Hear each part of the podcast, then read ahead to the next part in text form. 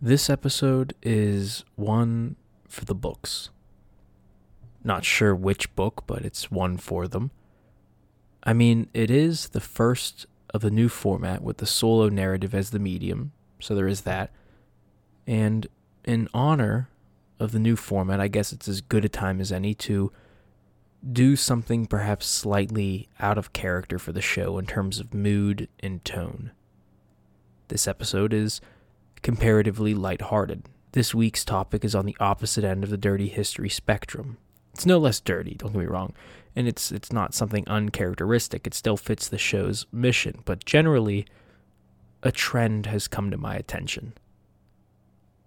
This show is rather violent or depraved or or perhaps both simultaneously. We mean we have trophy taking, blood sports, coliseums, torture, and cannibalism, to name a few recent topics. And I think we can extend this trend that I'm talking about to history podcasts as a genre generally.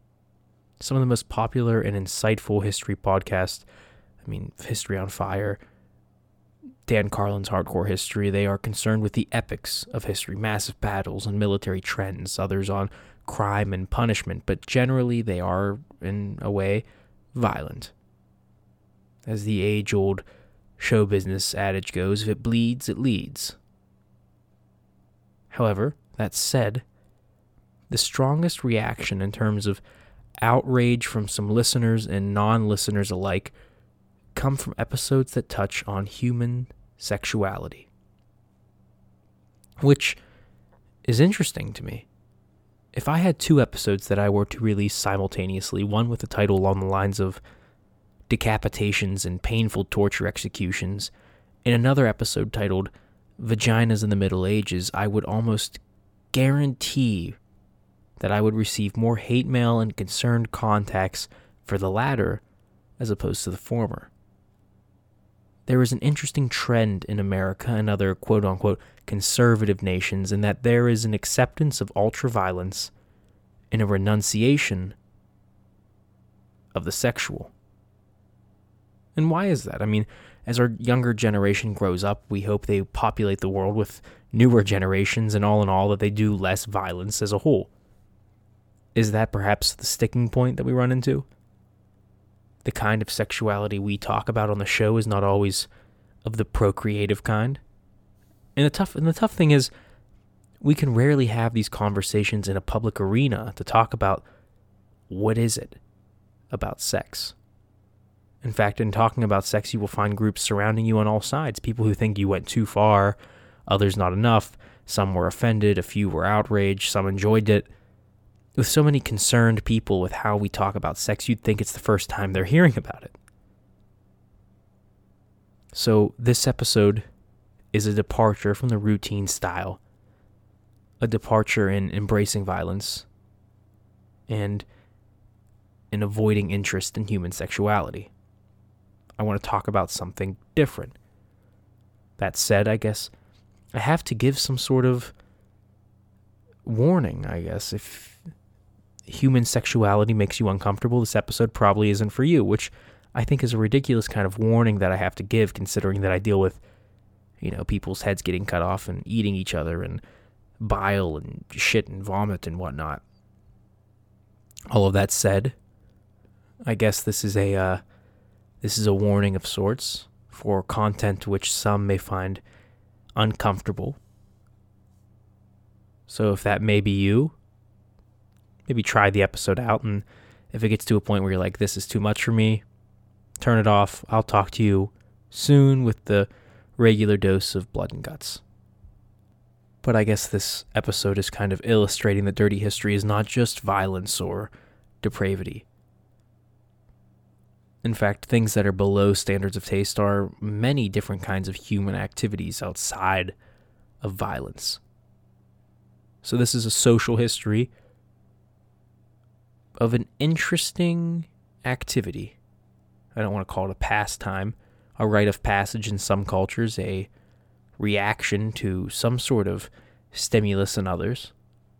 And in doing research for this episode, my search history is rather suspicious. And I think that goes without saying. I mean, you should see the pop up ads right now.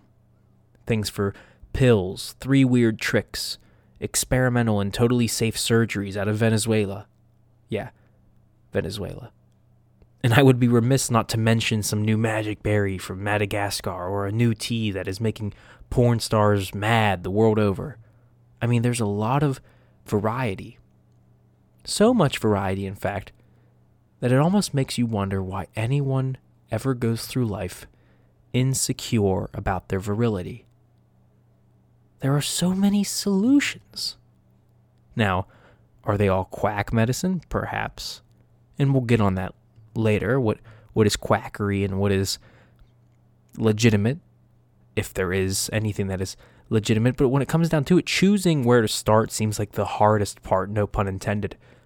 The quantity and variety of ads and rumors and urban legends and myths and just general noise surrounding male enhancement is a testament to the relevance of the topics to people today.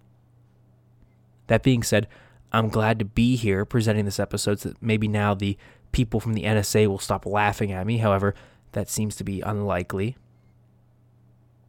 But this episode is on male enhancement. And I suppose it's for the ladies.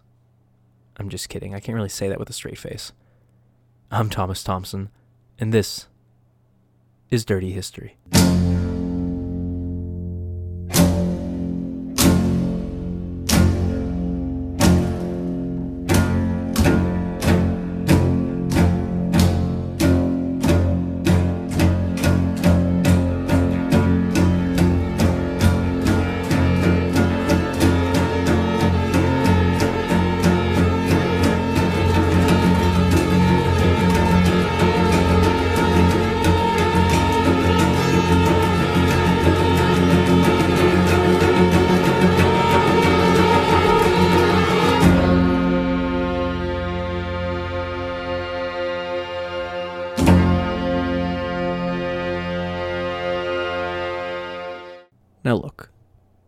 Let me level with you.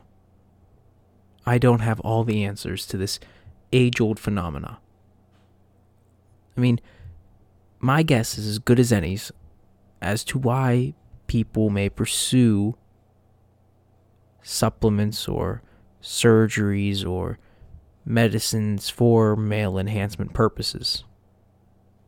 I mean, there's the stated obvious reasons, but I feel like there must be something that's underlying all of that, which is generally what we're going to explore today the historical practices and implications and context of male enhancement to better understand why we do it and how we do it and how it's influenced us today and going forward because it's a booming market. That's something to understand going forward.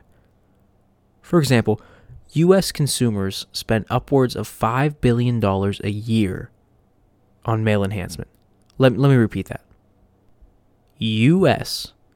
consumers spend upwards of 5 billion with a B dollars a year on male enhancement. For the sake of comparison, that is more than the entire budget of the Red Cross let's rephrase that. If all of the curious and insecure members of society diverted their funds for personal growth to other ventures, we could double the budget of the Red Cross. The same Red Cross that, and I'm quoting from their website, provides shelter, food, health, and mental health services to help families and entire communities get back on their feet that Red Cross. Now, this is no fault of insecure and curious members of society. People are inherently self interested. They want to better themselves, so of course they're going to spend money on doing that. I'm not saying we should all give our money to the National Red Cross, I'm just drawing a comparison. The global sexual enhancement market is a multi billion dollar industry, generating profits greater than the gross domestic product of many small countries. And the market continues to grow, no pun intended, as more surprisingly, women get in on the action and invest in various supplements and creams and gels for sexual enhancement. So the male enhancement market is now tied up with the sexual enhancement market. It's all one and the same. Male enhancement is for sexuality, not for something else. The only challenge to the market today is how to get these things more widely available, how to get it out there. Because while Americans spend more on making their penises larger than they do on disaster relief, there are still conservative elements in every society. As I was alluding to earlier, there is backlash when dealing with human sexuality. And when you out and out say that we spend more than the National Red Cross on sexual enhancement, it makes some people uncomfortable. But it wasn't always like that. I don't mean in terms of, yes, there were always conservatives in society that were uncomfortable with sexuality. I, I shouldn't say always, but very recently and through time, there are pretty good examples of conservatives in society. But the market experiencing exponential growth because of women involved and it linking when I say it, I mean male enhancement linking with sexual enhancement. That was not always the case. There was a time when the market was dominated by men seeking to enlarge their prospects, so to speak. Now, perhaps it is sexual, but there was also a time when the market was not sexual in nature. It was something entirely different. And like many of the topics we have covered on the show, this one, this idea of male enhancement, has its roots in the ancient world. Specifically, surprise, surprise, in ancient Greece. In his seminal work, Poetics, Aristotle found that comedy was a combination of a form of literary poetry known as iambus and a form of ritual poetry, which basically translates to something along the lines of a phallic song. Which immediately warrants a second glance, a double take, or a double earshot, or whatever people do when they don't see something but they hear something that sounds weird, so they are like, what the hell was he talking about there? Phallic, of course, refers to the penis, and songs are the sounds we make that are pleasing in terms of rhythm and melody. So bring these two together, and what were phallic songs? We can get a simple answer music referring to penises. There's a lot of that around today if we were to take that base definition, but as is always the case with this show, we need some context to fully understand this question and answer.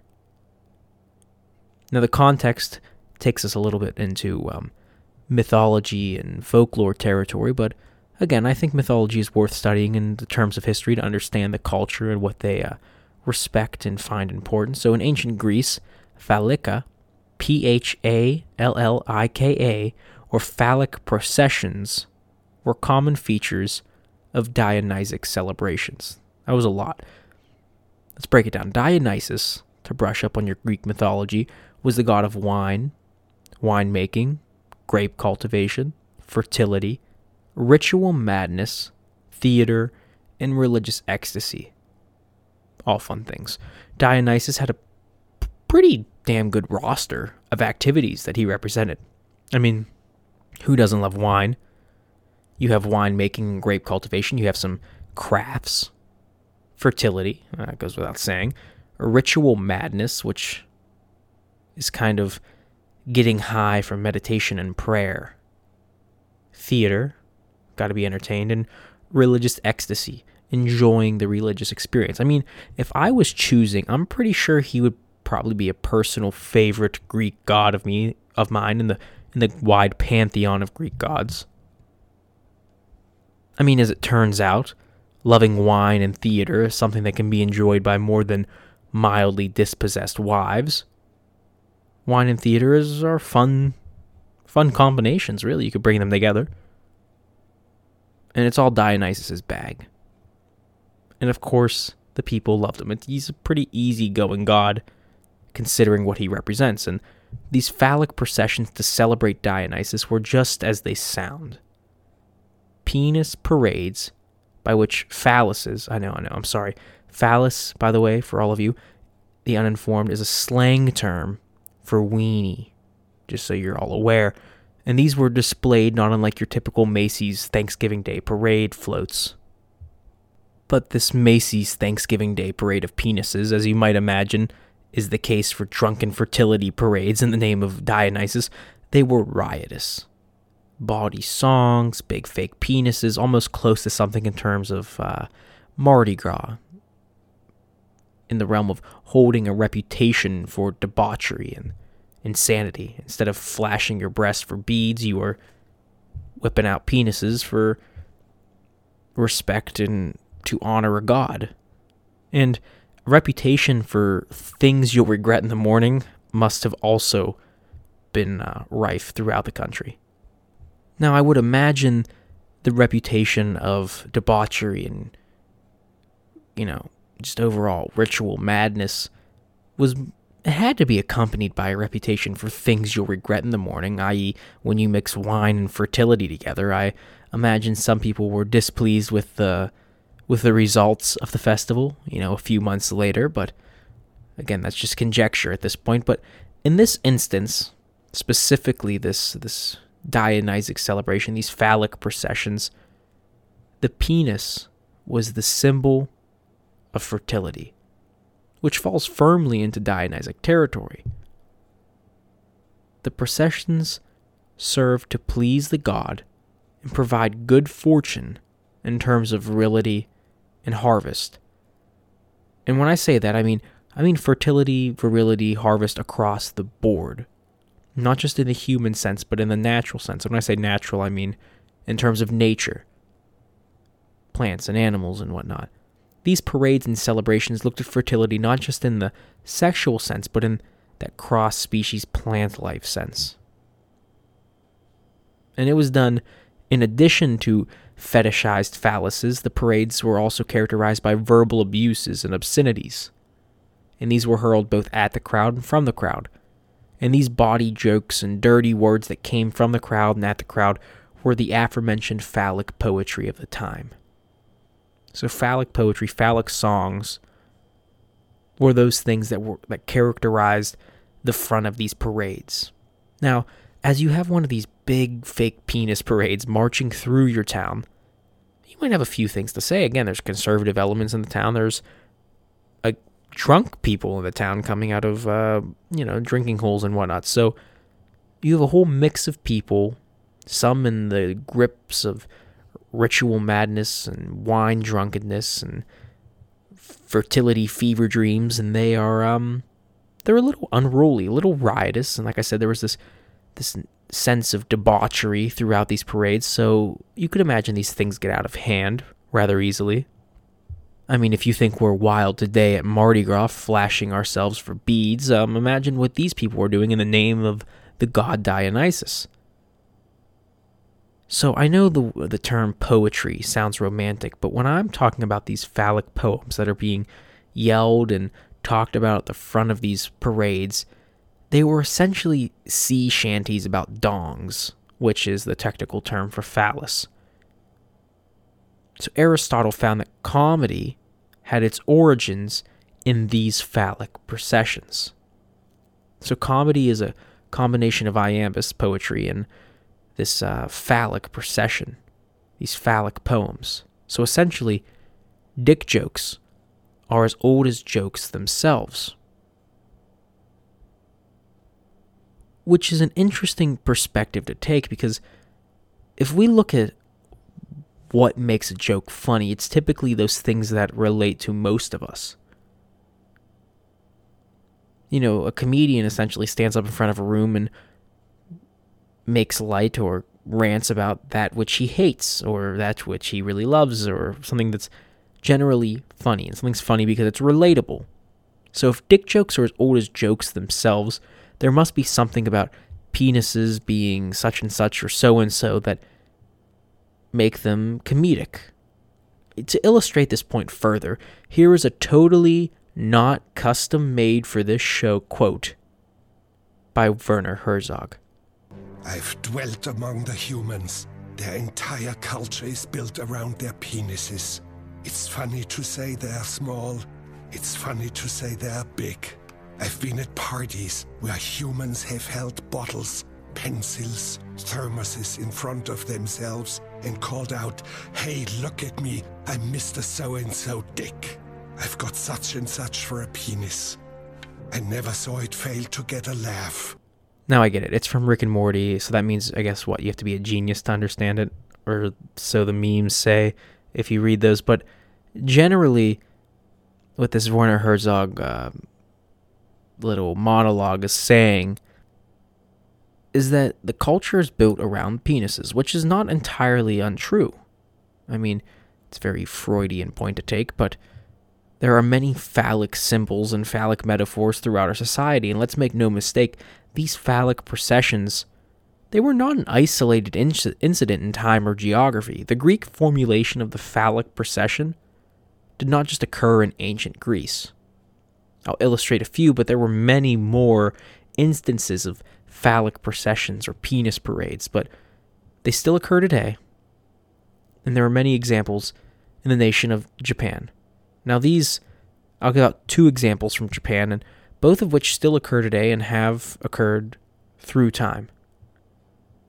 Today, these penis parades are typically used to celebrate fertility, relationships, and safe sex practices largely. Again, no pun intended. So there's the big three fertility, relationships, and safe sex practices largely, broadly.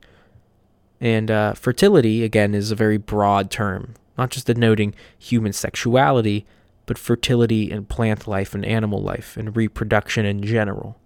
Relationships and safe sex yeah, those deal with humans.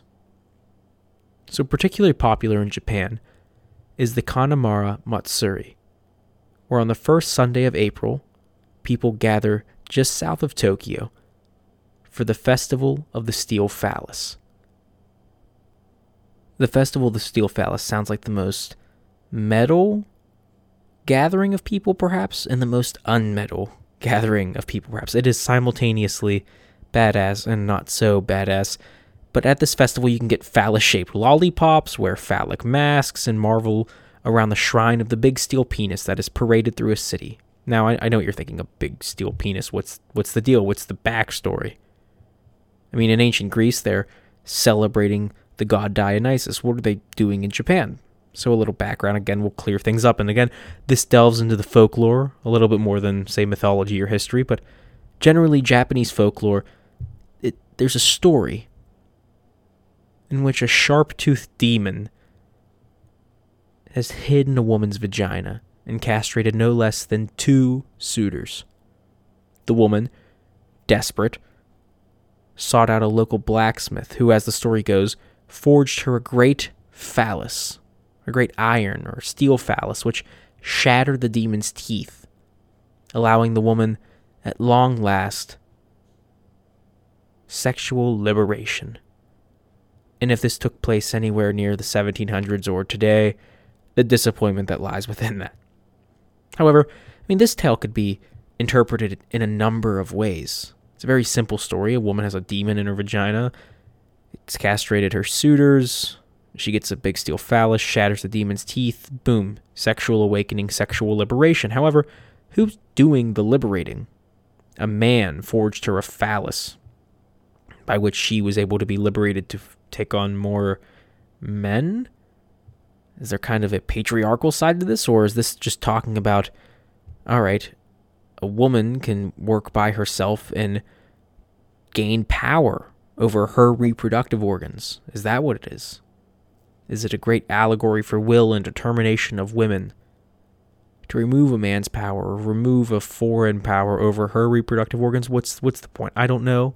I'm not a literary critic. This is not a literary criticism podcast. You didn't sign up for that. I just get sidetracked, okay? The story, in its multiple interpretations, was forever commemorated with the shrine of the steel phallus, which is interestingly enough frequented by sex workers who pray for good business and protection from STDs. That makes perfect sense. The steel phallus shrine is also frequented by the LGBTQ population in Japan. But once a year, people far and wide gather in the city as the Great Penis Shrine is paraded around. and they all celebrate in solidarity, all things penis related. And I quote an eyewitness account of the of the festival. They said, quote, other traditional highlights of the festival include penis themed songs, a parade of phallus floats, genitalia carving competitions, ow, and even special sake made to taste like semen. I'll let that sink in for a moment. Genitalia carving competitions means, you know, just wooden carvings of genitals, phallus floats, big penis parades, and whatnot penis themed songs, so music in general, and uh, sake to taste like semen. Uh, sake aside, it sounds like this festival is something we saw in ancient Greece. So that tells me that there are certain unstated understandings about fertility and genitals cross culturally. Perhaps not everywhere. We shouldn't be monolithic in our assumptions of male sexuality, but there is this certain regard in some cultures regarding the phallus. So, next time you drink sake, I want you to think about dirty history in the Kanamara Matsuri. Again, you're welcome. And as that sake conundrum simmers, again, it's kind of strange to many people, maybe not strange to the people who were there, but as a Westerner, it is strange to me. That's for sure. But I want you to know that these uh, these phallus festivals, they get bigger. No joke or pun intended there. It's just what happens. The Kanamara Matsuri celebrates fertility in terms of humanity, monogamous sexual partners conceiving and sex workers avoiding unforeseen troubles and sexual liberation for the LGBTQ community. But there's another Japanese festival, the Honen Matsuri, or Harvest Festival, that celebrates fertility in all forms with its focus on plant life and whatnot. But that's very um, it looks at human pregnancy very deeply as well. Now, from what I can tell, this is the more widely celebrated of the two in terms of geographic positioning, whereas the Kanamara Matsuri celebrates penises in one central location. The Harvest Festival, or Honen Matsuri, is celebrated throughout the country, but it has an epicenter in the town of Komaki. Now, the Honen Matsuri is still celebrated nationally, but there is an epicenter, like I said, in Komaki. And according to Jane Goodall's article, The Joy of Spring, in which she witnessed the festival being, you know, performed, happening in the town of Komaki, she found that during the festival, townspeople drink free sake, no word yet on the taste. They indulge in special phallus shaped sweets, they join in a parade that ushers a wooden 620 pound male member down the street. Really, it's not all unlike the Kanamara Matsuri or the Dionysic celebrations, penis floats, fertility rituals, etc., etc. It's just bigger. Yeah, it's not a steel phallus, but it's a 620 pound wooden phallus. And if you can figure out where this episode is going, that means everything. But all in all, the Honen Matsuri is not so different. That is, it kind of has a weird climax. All right, it's normal up and normal in terms of being similar, I suppose, if we want to phrase it like that, to the other festivals until at around 4 p.m. The crowd is showered with rice cakes, which symbolizes fertility. The festivities conclude early and bushy eyed, and everyone in their fevered sake drunk state goes home early to get a jump start on the evening's private fertility rituals. That's Jane Goodall's quote right there. Quote, an early start on the evening's private fertility rituals, which I think is hilarious. Now, again, we have two cultures here that we're talking about. We have modern Japan and ancient Greece. And when I say modern Japan, it's still happening today, the Honen Matsuri and the Kanamara Matsuri, but they've also happened through time. So it's a persistent idea in Japan and an idea in ancient Greece. Two wildly different cultures, both celebrating fertility and harvest in very similar ways. Now we should ask why then is the penis at the center of these festivals? I mean, we call that which comes from nature as coming from Mother Nature. The ocean is frequently spoken in terms of she, and often people regard nature as feminine. Mother Earth. The great oceans are she's, the lakes are she's. Feminine pronouns are often given to things that come from nature, so why then is fertility and harvest considered a phallic pursuit? Now, could it be something as simple as the patriarchal setup of the culture in which these parades and celebrations were located? That, that could be one facet of the grander answer, but I, I think though I don't think there's one simple, concise answer. Now, the discussion of phallic themed celebrations, it's important and it's great for setting up this talk, but it comes just short in getting to the center of our question today. Now, these festivals generally preface sex, as I alluded to at the end of the Kanamara and Honen Matsuri. And maybe that is the angle we should try to take and understand why some cultures revere the penis and others the vagina, and why there is a concern over not stacking up when the chips are down and the pants are off. So, what is it? Is it a matter of attraction? Again, to start broaching that question, we go to the ancient world with the Assyrians, who were very naively literal in their ideas of attraction. I, I laugh every single time I read this story. It's it's ridiculous in terms that it makes sense in a very, very strange and base way. Men would sprinkle powdered lodestone onto their member in the hopes of literally, and when I say literally, I don't mean literally in how people use it today. You know, they say literally when they mean figuratively. Like when someone says, I literally melted. You didn't literally melt, you figuratively melted, but I'm saying here now, men would sprinkle powdered lodestone onto their members in the hopes of literally attracting women who supposedly sprinkled iron fillings on their genitals. So, yes, they used principles of actual magnetism as a substitute for sexual magnetism. That would be like if Marvin Gaye sang about polarity instead of getting it on. Marvin Gaye singing about the North and South poles as opposed to getting the right lights real low, you know? Sexual healing is just about magnetism. It's safe to say the Assyrians were kind of off there. I also think it's safe to say that there weren't many happy wedding nights when they broke out the iron and lodestone. In fact, I would think it's downright painful. So, is the idea of male enhancement an idea of attraction? Is it an idea of bettering your odds to find a suitable mate, or is it something more insular? Perhaps it has something to do with masculinity or machismo.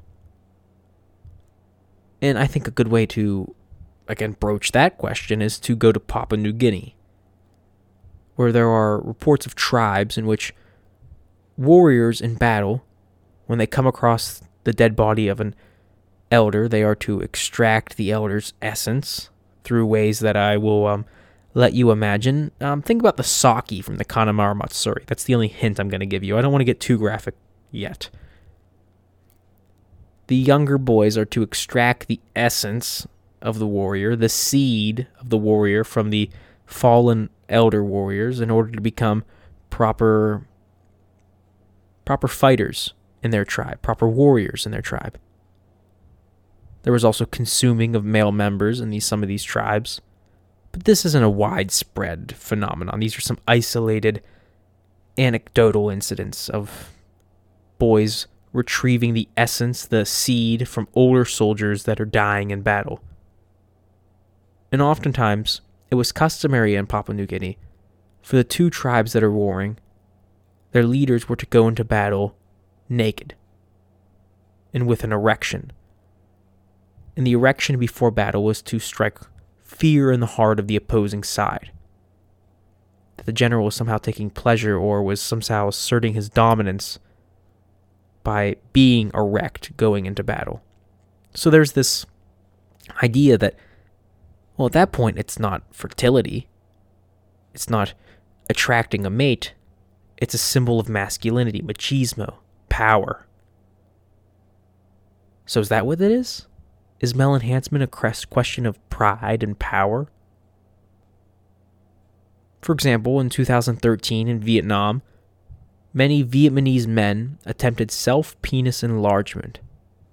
They did this by injecting liquid silicone into their penises and subsequently suffered from complications including infections, necrosis, tumors, swelling, deformities, sexual dysfunction, and many were hospitalized. Just for the sake of painting that picture in your head, necrosis is the death of body tissue. It occurs when too little blood flows to the tissue. And this could be from a multitude of causes. Necrosis cannot be reversed. When large areas of tissue die to a lack of blood supply, the condition is called gangrene. So essentially, necrosis is the prerequisite for gangrene. And listening to this episode, I'm sure most of you have a familiarity with gangrene. If you don't, you sure as hell will on our next episode, which we're going to talk a lot about gangrene. But necrosis is that building block towards gangrene. And in 2013, there were many reported cases of men injecting liquid silicone into their penises and then suffering from necrosis of the penis, cell death, tissue death of the penis, not enough blood getting to the tissues, and they would die and rot. Now, shit, I realized I went a little too far there and I kind of betrayed the hey, don't worry about getting graphic today. Uh, things are messy. The past is a messy place. What are you going to do? you guys act like I plan these episodes ahead of time or something. But what is it that would make you go that far? To unwittingly infect yourself or give yourself necrosis or tumors or swelling or deformities or dysfunction. Now, if it's for the sake of fertility, for the sake of sexual performance, giving yourself a deformity for sexual dysfunction is you lost. You did the opposite of what you set out to do. So, what is it? Is it something else? Is it again pride and masculinity or power or machismo. We have to take a look at many different angles to try and figure that out. And I don't think there's one answer.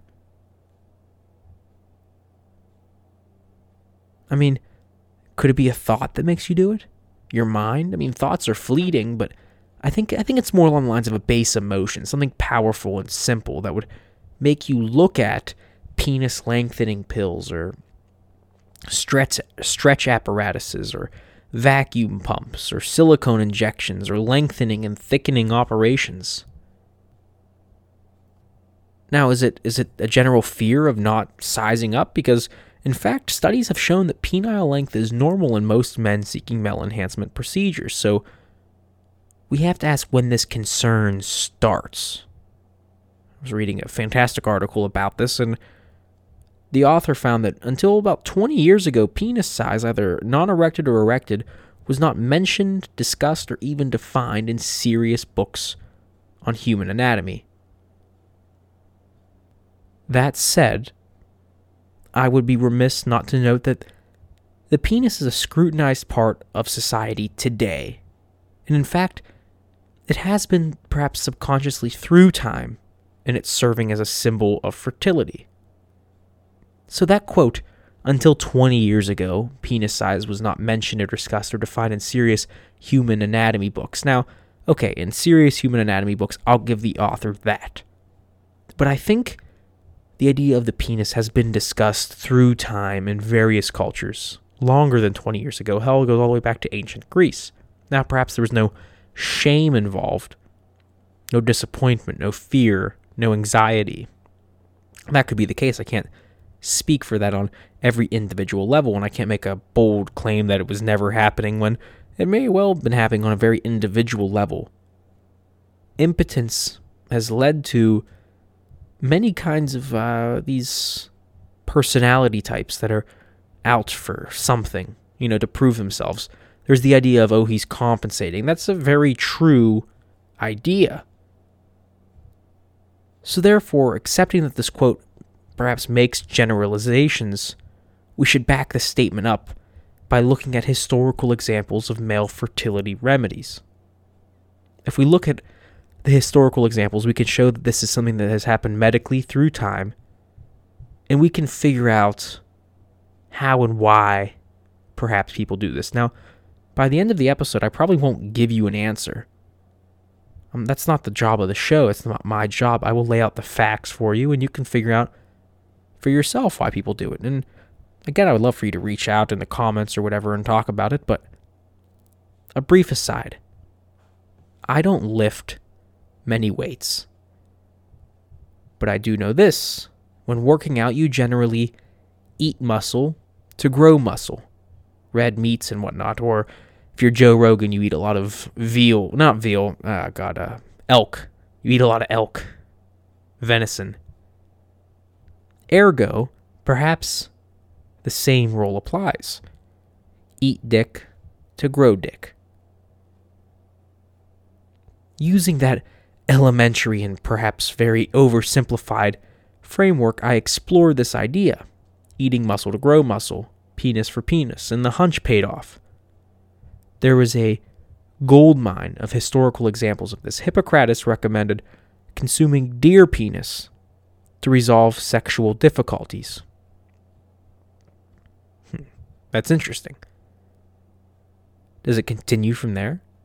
Mean, the main takeaway from this whole sex section is that there are many myths and tall tales about various herbal remedies and aphrodisiacs that have desirable effects, and some are used today and some are exaggerated. Some stories are nearly completely missing their mark, but the idea is that for as long as there has been this idea of male enhancement or sexual enhancement or any kind of performance enhancement in that department, there has been quack medicine to accompany it.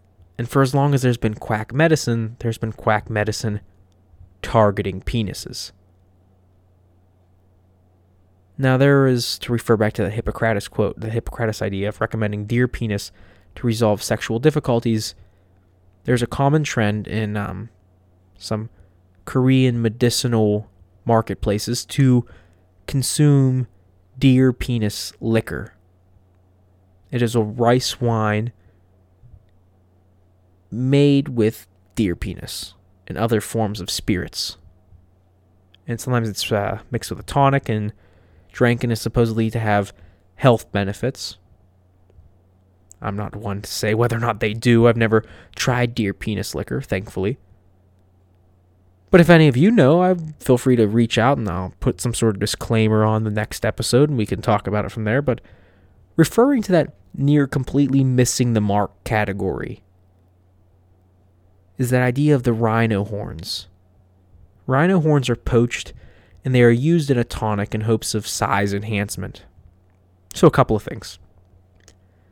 First, rhinos are poached for the illicit trade of their horns. In South Africa, for example, 1,000 rhinos were killed in 2016 alone. In fact, I found an article that describes a series of police raids on poaching houses around the city of Hanoi, Vietnam, where police seized, quote, two frozen tiger cubs, four lion pelts, and nearly 80 pounds of rhino horns. So even today, rhino horns are a part of a larger market of poaching.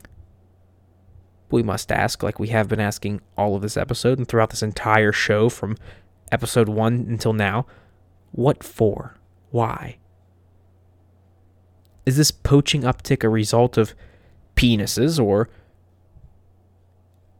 is the answer, like most things in history when regarding penises, probably, but not directly? Let me explain. What I mean is, I'm working with a general framework and theory that penises have dictated many portions of history. Maybe not directly, but indirectly. And I think that may be the case here. So a study was ran in Hanoi and Ho Chi Minh City in 2013 to discover why people buy rhino horn. And the answers varied, but there were four main categories beyond the standard deviation. There were these four main categories for why people buy rhino horn that just popped up time and time again. The first was those who believe rhino horn can cure cancer, mothers who use it to treat feverish children, those who view it as a health and hangover curing tonic, and finally, a newer class who seem to be driving demand are young career upstarts, typically in the business and finance sector, who give rhino horns as a gift for superiors. So again, rhino horn may at one time related to penises, but today not directly in terms of how we have been discussing it.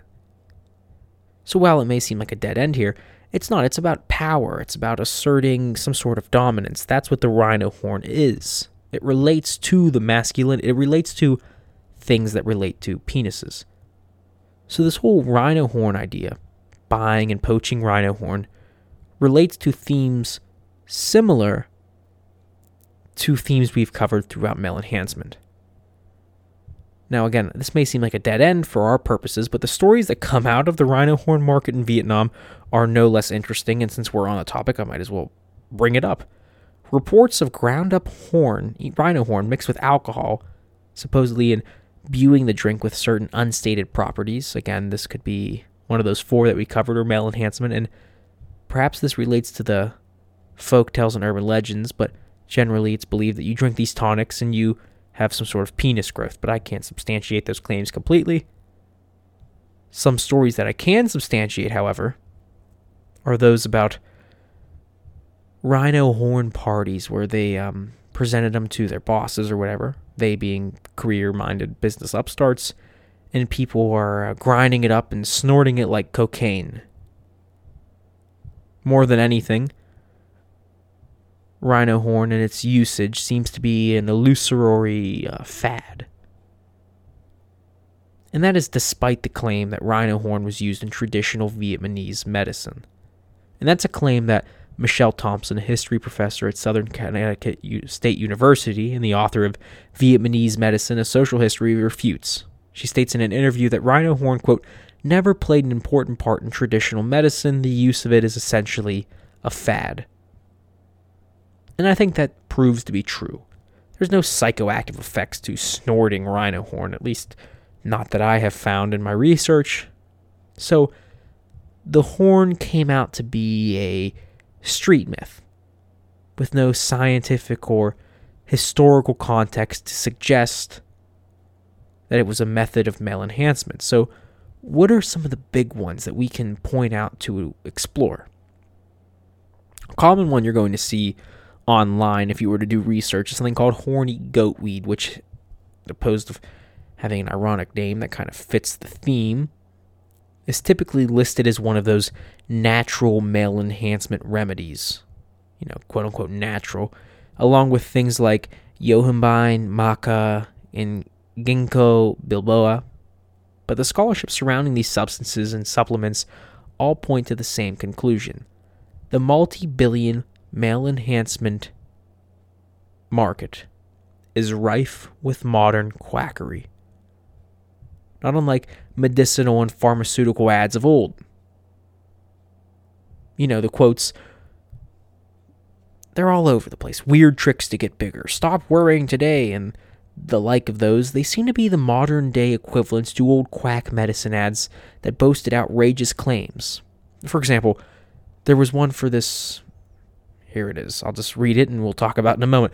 Allen's cocaine tablets for hay fever and throat troubles that also cures nervousness, headaches, and sleeplessness. 50 cents a box, and you can order by mail. Leave it to 1890 to be the year that you can buy cocaine mail order and hope that it's going to treat your twitchiness and sleeplessness. So, yes, Allen's cocaine tablets were a real thing, and yes, buying those magic pills that will make you bigger probably won't. And just like buying cocaine tablets probably won't make you any less tired. It's quack medicine that's alive and well today on the fringes of legitimate medicine. It's like eating placenta for postpartum strength. There's no correlation. Quackery is alive and well. And that is at the heart of this male enhancement episode. It's all a, as I've learned in Wolf of Wall Street, it's all a fugazi, a fugazi, it's a woozy, it's a wazi. It's not there. It just isn't a thing. Because surgery is thus far the only proven scientific method for penile enlargement. The rest are chasing something illusory, chasing something you can just not obtain. Now, the surgical techniques of penis enlargement have their origin in something more. You would find that in um, Harold Gillies. He is widely considered the father of plastic surgery. And when I say Harold Gillies is the father of plastic surgery, I'm not talking 90210 or whatever that stuff is. I'm not talking a Beverly Hills plastic surgeon. I am talking that he helped pave the way for facial reconstruction during the months and years after World War One. There's one guy he worked on named John Glubb. John Glubb was hit by a shell fragment in August 1917. He described the event saying, quote, The floodgates in my neck seemed to burst, and the blood poured out in torrents. I could feel something lying loosely in my left cheek, as though I had a chicken bone in my mouth. It was in reality half my jaw, which had been broken off, teeth and all, and was floating about in my mouth. These men in World War One saw shells and shrapnel and explosions that caused head and facial wounds that were twisted and ragged and just generally macabre in every sense of the word, and they were brutal and what were these men to do once they got back home? They were deformed. They might have been viewed as monsters. I mean, we all saw The Elephant Man by David Lynch. I mean, these things were not to be taken lightly. In a world when plastic surgery isn't a thing and facial reconstruction isn't a thing and skin grafts really aren't a thing, being deformed could have real world implications. When you return home, how are you going to get a job when half of your face is destroyed? That's where Harold Gillies comes in. Post World War One, he begins these brilliant operations on reconstructing faces and taking skin grafts and allowing these people to have a second chance with these prosthetics and with these repaired jaws and repaired faces. And he did this throughout World War One and after World War One. I. I mean, he um, worked in the Queen's Hospital in June 1917, and the unit provided 1,000 beds. They developed techniques for plastic surgery over 11,000 operations, over 5,000 men with facial in- in- injuries from gunshot wounds. There was a lot of practice. A lot of practice. And it wasn't just facial reconstruction. In fact, Gillies was on the cutting edge of sexual reassignment surgeries. In 1946, Gillies and his colleague carried out the first sexual reassignment surgery from female to male And then in 1951, he and a colleague carried out one of the first modern sexual reassignment surgeries from male to female, which became the standard way of doing things for like 40 years. So much of what we know and what modern surgery knows about how to operate on penises for surgical enlargement or surgical enhancement comes from many of the techniques Gillies developed post World War One and post World War Two during his private practice. And I would going to I was going to look into Gillies' life. It's a very interesting story, but I'm not interested in one single person. I'm interested in trends. In surgery, it seems to be the proven trend for penile enlargement, and it seems to have its origin in Gillies. Now, I think I'll touch on Gillies at one point later down the road. He's an interesting character. Left his mark on surgery, that's to be sure. So, again, I don't think I have answers for you. I gave you some facts. This might be a double listen episode since you have that off week. Take a moment, listen back, gather your thoughts, and comment below on the video or comment below on the podcast and reach out to me if you want. Let's have a discussion as to why you think these things occur. I think a big part of this podcast is the post listening discussion. We have a Facebook group, the Dirty History Dirty Talk group. If you're interested in kind of discussions about the show, please get in on that. All of that said, I think we could end somewhat out of character here. And I'll leave you without any context or without any explanation a quote. I think you'll get it. Theodore Roosevelt once said, Speak softly and carry a big stick. I wonder what kind of stick he was talking about. I'm Thomas Thompson, and this has been Dirty History. And if you like what you heard here, you can get everything dirty and everything history on our website dirtyhistorypod.com. To all of you who have donated on Patreon so far, we really appreciate it. To anyone who is interested, head over to patreon.com slash dirtyhistory. It's a crowdfunding platform which is really going to allow us to keep the lights on at the show. The more I don't have to pay to do this show, anything to keep the lights on, it really helps, and we really appreciate it at the show. You could follow us on social media to stay up to date on. I post a lot of historical images and a lot of analysis, more than just the show, on our Instagram at Dirty History Pod. You can find us at Dirty History Podcast on uh, Facebook and Pod Dirty on Twitter. We also have a Tumblr. I don't know what Tumblr does, but everything gets reposted there. So there's that if you prefer Tumblr. And uh, the show is brought to you by our in house Renaissance man, Woodrow Cower. He provides the art, direction, producing, writing, such and such. Like I said, he's the in house Renaissance man, does a little bit of everything. You can check us out on Patreon again, patreon.com slash dirty history. trying to think what else I need to add. I think that's about it. Patreon, website, social medias. Woodrow Cower produces the show. He also writes. He's the Renaissance man. Thank you all so much for listening and coming along on this journey. It's been a, my pleasure to work with all of you. I hope you enjoy this new format. Please DM me, email me, get on the contact list, get on the email list. Let's discuss the show, just tell me if you like the new format. Tell me if you want me to go screw myself. If you don't like the new format, get out of town, go back to 30 minutes. What are you doing? Or if you want to talk about the topics, I'm happy to hear it. Anyway, we have some great new guests lined up for the show. I'm excited to do these interviews. I'm excited to do these discussions. I think you will be excited to hear them. And I have some fantastic new content lined up, some really cool episodes coming up.